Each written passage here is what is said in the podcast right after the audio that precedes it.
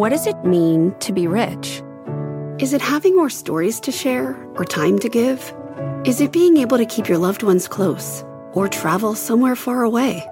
At Edward Jones, we believe the key to being rich is knowing what counts.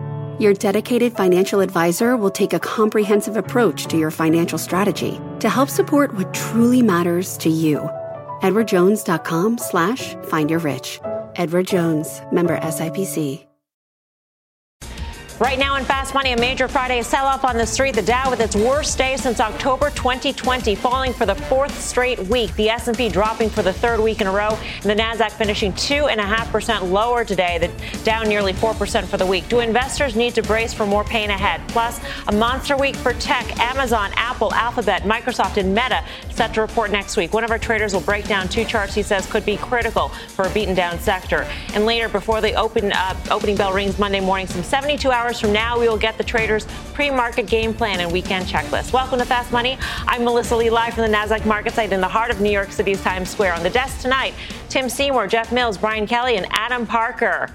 We begin tonight with that rough ride on Wall Street. Markets closing out the week deep in the red with the S&P finishing near the lows of the day, down 2.8%. That even after Cleveland Fed President Loretta Mester seemed to take a 75 basis point hike off the table. The index closing out its third straight down week. And check out some of the biggest laggards this week. Netflix, of course, leading the pack down 37%. But there's weakness across sectors. Enphase Energy, HCA Healthcare, Warner Brothers, Dentsply, all seeing double digit losses. So as we head into the heart of earnings season, what are the markets telling us? Are we in the midst of a, of a bigger grind lower, BK? It seems that way. I mean, you know, the, based on the price action today and what Powell said yesterday, you know, Powell set it up saying, listen, we are likely going to hike into a recession. Prior to that, I think equity markets were pricing in what we would call a soft landing. So a mild recession, maybe it's a quarter or so. I think today what happened is people started to price in that hard landing. You saw the yield curve flatten. You saw all these names just get absolutely crushed. So I think we're still in for a little bit more tough sledding here as the market tries to digest what a hard uh, a hard landing. Is. Well, hard, a hard landing is now 350 basis point hikes that have seemed to be priced into the market. And, and today's market, and, and, actually, I'd go back. It's it's 750 minutes since Powell, since we digested the Powell comments from yesterday. That's, by the way, folks, that's a little under two days. Um, down 5.2 percent in the S&P. 5.2% since we got those numbers. And since, uh, look, the short end of the curve has rallied that much more. We're within about 20 basis points of 14 year highs in the short end. And, and so the stuff that gave up ground today are parts of the market that I think people are most concerned about. Either companies that were very defensive, whether it was healthcare, whether it was some consumer staples. And then there's a Google, which really underperformed mega cap tech. And Google, which I've talked about, is very defensive on, on evaluation. So I think you got a case here again. Google down 17%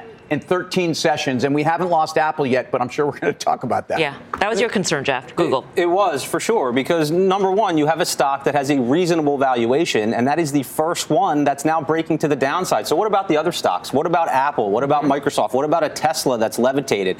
Uh, and then you've had no place to hide. Healthcare, energy. These are places where investors were going, and you've seen weakness there too. I think a lot of that has to do with the fact that they were just simply overbought, way above the 200-day moving average. So now they're feeling the pain too. And the thing that I think is very important going into next week relative to earnings, think about a stock like Microsoft.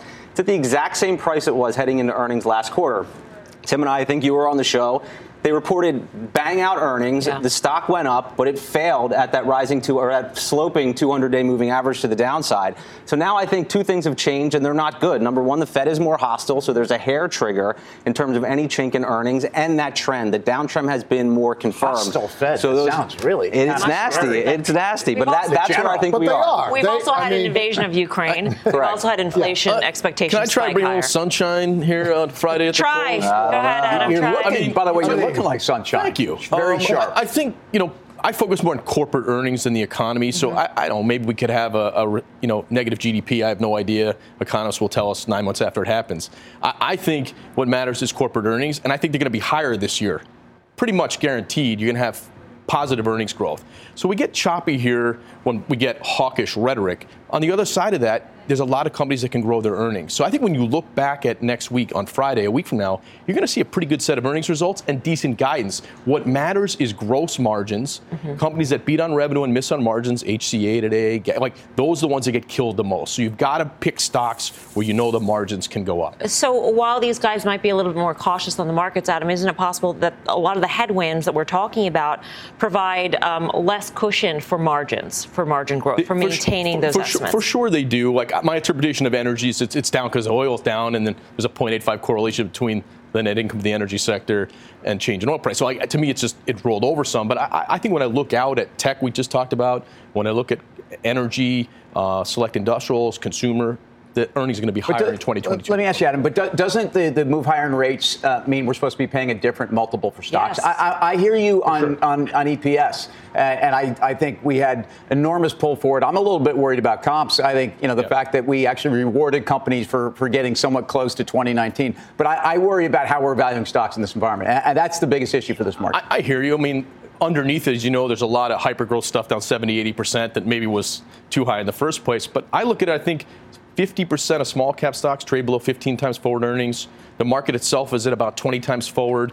So I think it's okay. Um, I, I, think the risk reward's pretty good, and there's plenty of underlying opportunities. So, so I'm not saying go out and go crazy. This is the bottom. No, I'm just saying welcome the welcome the sunshine. Isn't horrible. But Adam, I actually agree with you longer term for yeah. sure. And I think the big question is is the market right about the Fed? Is the Fed going to hike enough to really compress those multiples, bring the Apples, bring the, bring the Microsofts back down to their average? I think the answer is the market's wrong.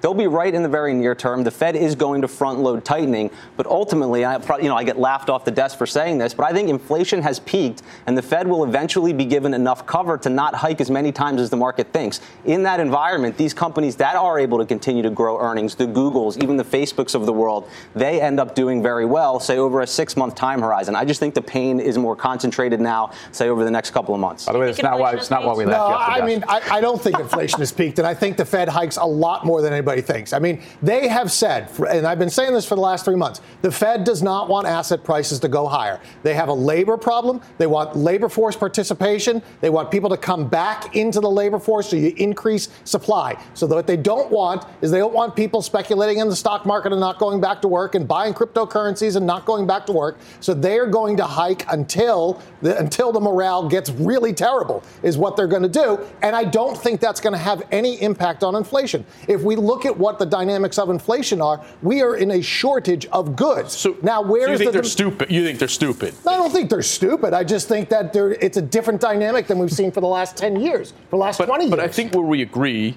is that them raising rates won't solve the most acute imbalances. We had Agreed. shortages in silicon because of shutdowns in fabs them, right. them destroying demand to the point. So we have tighter uh, right. monetary Wheat's policy. going up because of Ukraine. But, like, right, we're not going to crush demand so that wheat price. I, so I think some of the really you know acute stuff won't be solved by raising rates, and they'll figure that out at some point on the path. Well, so I'm a little bit more I, on that side of the room than yeah, this but, side of the room. But, but the, in, the, in the medium but, to long but the, the point between here and when they figure it out, something's going to break. I mean, you look at the currency markets; they're already breaking. You look at um, CDS on investment grade bonds; they're starting to spike. So you're seeing things break. Yeah, yeah so, the, so if I'm buying stocks do I want to do that into that environment, or do I want to do it once something? Well, hi- hyper growth stocks are down 75% already, so some of it's in the price. I think, some, I think yeah. maybe not all, though. I, I, think we need to look at the full perspective of this, and I'm sure everybody is. But but credit is is really deteriorating. If you look at the high yield ETF, the HYG, which is is a trading mechanism as well, but it's at two year lows. If you look at European corporate credit, it's had the biggest pullback peak to this part of a trough in its history,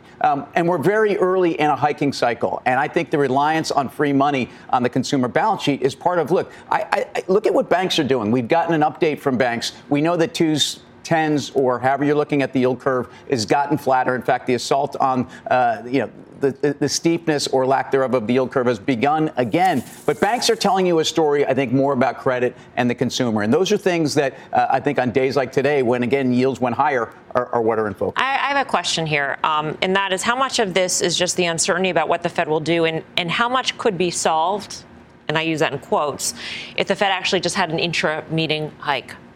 That just came out. Should we raise Monday. hands, Teach? I mean, you said you have a question. I mean, you want to do it that way? Raise, raise your hands. Do you think the markets would go higher if the Fed came out and hiked 50 basis points on Monday? I, I don't. I thought we were supposed I to raise don't hands. on that. So I'm not raising my hand. Uh, thanks Yeah. for I'm playing. clarifying. Yeah. Because I think it- we've been at, we've been asking this question for a number of weeks now, and how is this not priced into stocks at this point? It's been telegraphed so much. Well, that's what's so crazy to me. I mean, the past two days, what have we seen? But we've talked about this for so long. When did Ful- when did Bullard, you know, throw out there the possibility of 75 basis points? When he threw that out there, he has led the Fed down the path towards hawkishness since He's- last, he's the hawk since- heavy. Right, He's the since heavy hawk. Winter time, and Yeah. here we are, and, and But- nobody wanted but to. But I think the stock, the stock market has been behind the Fed curve. You know, the, the bond market is pricing it in. We looked at that chart last Mm-hmm. night. HYG continuing to go down even when the stock market tries to rally. So if, if the stock market's behind the current trajectory that's projected, if the Fed were to hike intermeeting, I think it would throw up all over I don't the place. think the twos tens relationship statistically to the market has been a, is what matters. It's actually Fed fund futures and the perception of rates. That was very strongly associated for several months and waned recently until basically today again. So I think it's about that perception.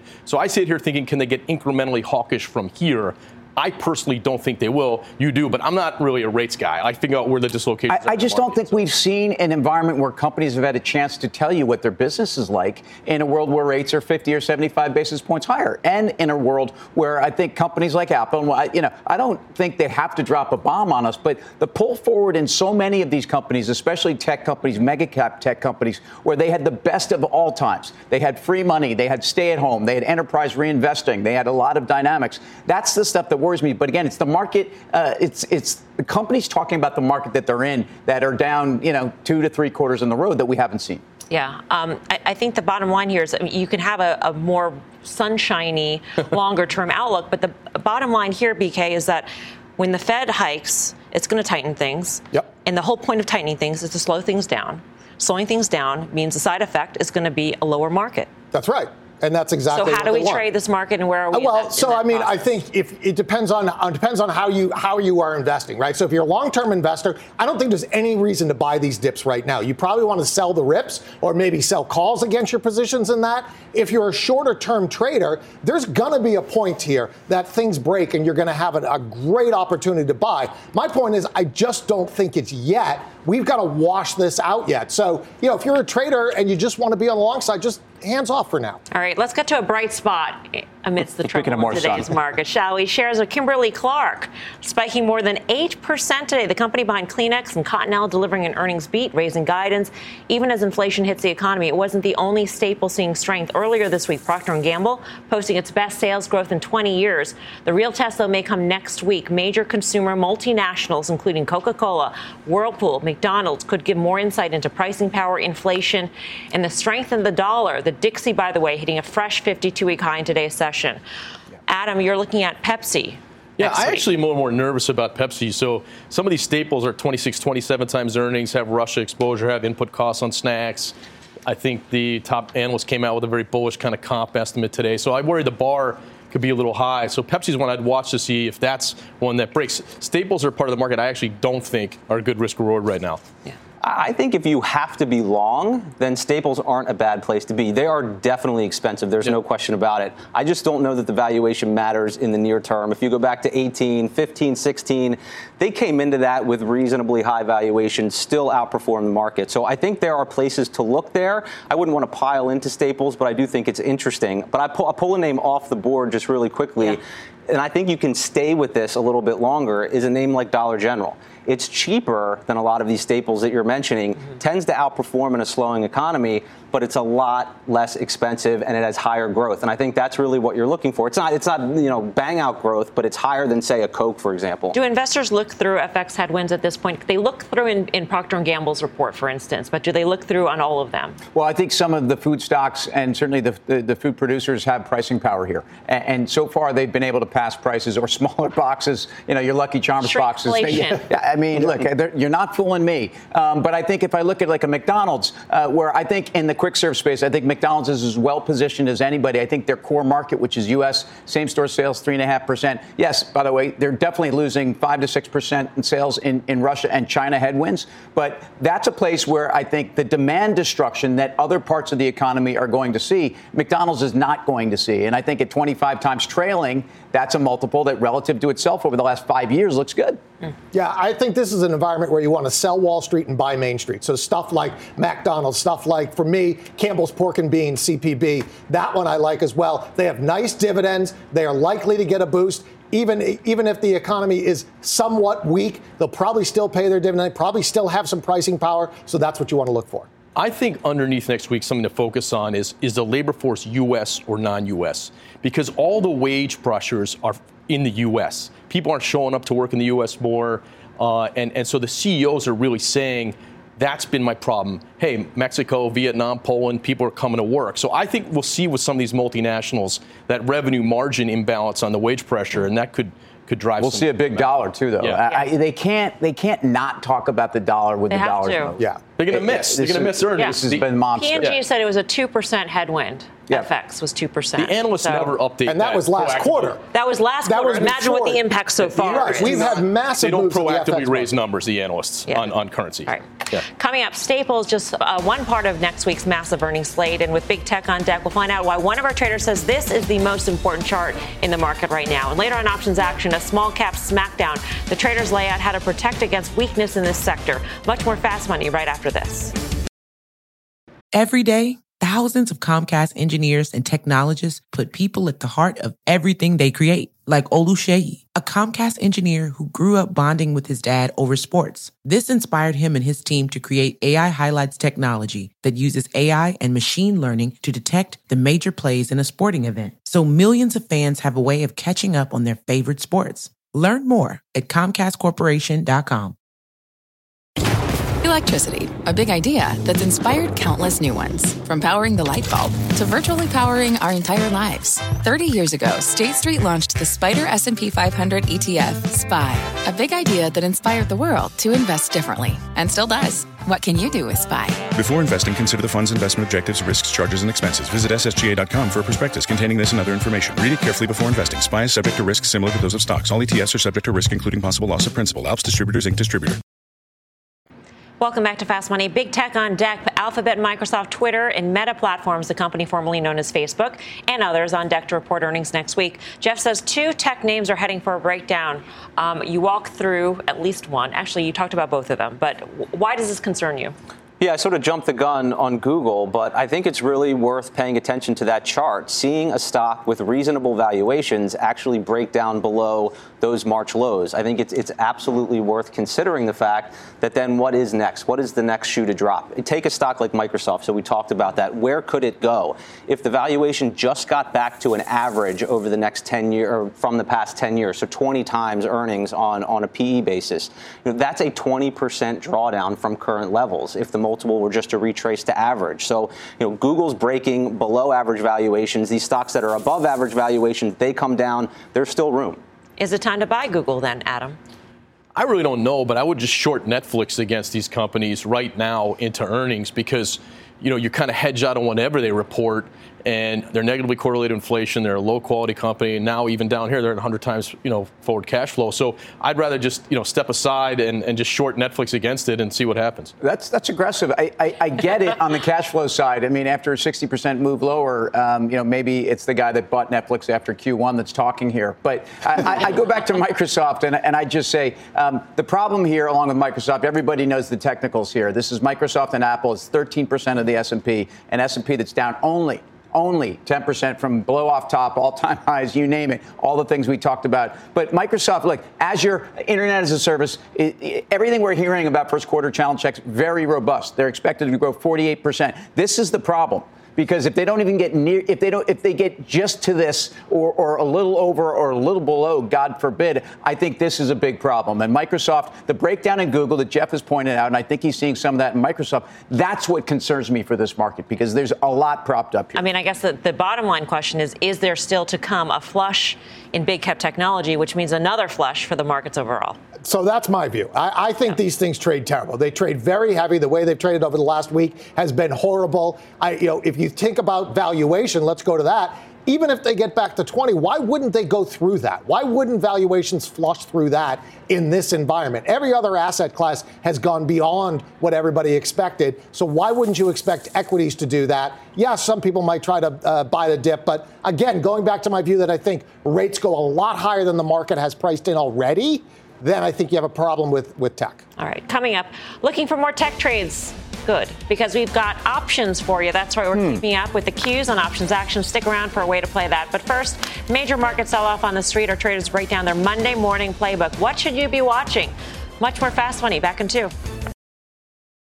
Welcome back to Fast Money Markets, ending the week firmly in the red in all 11 S&P sectors negative in today's session. So after today's wild session, how should you be setting up for Monday's trade? BK, what's going to be on your screen first thing? You know, for me, it's going to be the currency markets, and in particular, the Asian currency markets. So Chinese RMB and also the U.S. dollar, Japanese yen. And I say that because both of those countries are the largest holders of treasuries. Uh, if they actually devalue, that could be a negative impact on the Treasury market. Actually, maybe be a positive, but it could be a negative. When we saw the RMB revalue in the past, it was a risk off move. So Sunday night, around 6 p.m., you want to start watching those currency markets. Yeah. I'm watching the Fed wire. And, and again, this is a Fed that's jawboning. Every, every day they have an opportunity to do it. But as I said earlier in the show, we're, we're within a whisper of, of not just two year highs, but of 15 year highs uh, in the short end of the curve. This has been a straight move up. Uh, it's painful for the consumer. I think yields need to slow down. I think the stock market doesn't like it. Jeff. So I'm interested to look at a stock like Facebook. You know, it's one of these big cap tech stocks that has gotten absolutely pummeled. It's at a way below market multiple,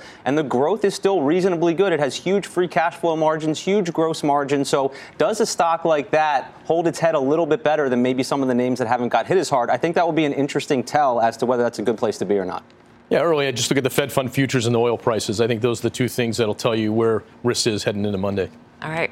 Um, it's time now on this Friday for the final trade. Boy, did that go fast with all you guys here. Good times. Desk. Good to be here on the desk. I mean, really. Group um, hug here. My Tim, fault. Tim My fault. Seymour. yeah. So uh, I, I, let's get back to also what broke down today, and really it's been a two-day trade. We talked about Alcoa last night. I'm going to look at Freeport Mac. Uh, Freeport Mac has pulled back you know, almost 15% over a couple sessions. Copper prices remain high. Structurally, will remain high, and, and I think this commodity pullback is an opportunity to buy it. Jeff.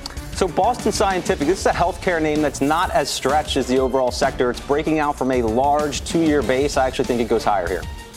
Adam Parker, thank you, first of all, for, for joining us here Thanks on the for bringing some sunshine. Been fun. Yeah, I tried. It didn't work, but I tried. You guys rained all it.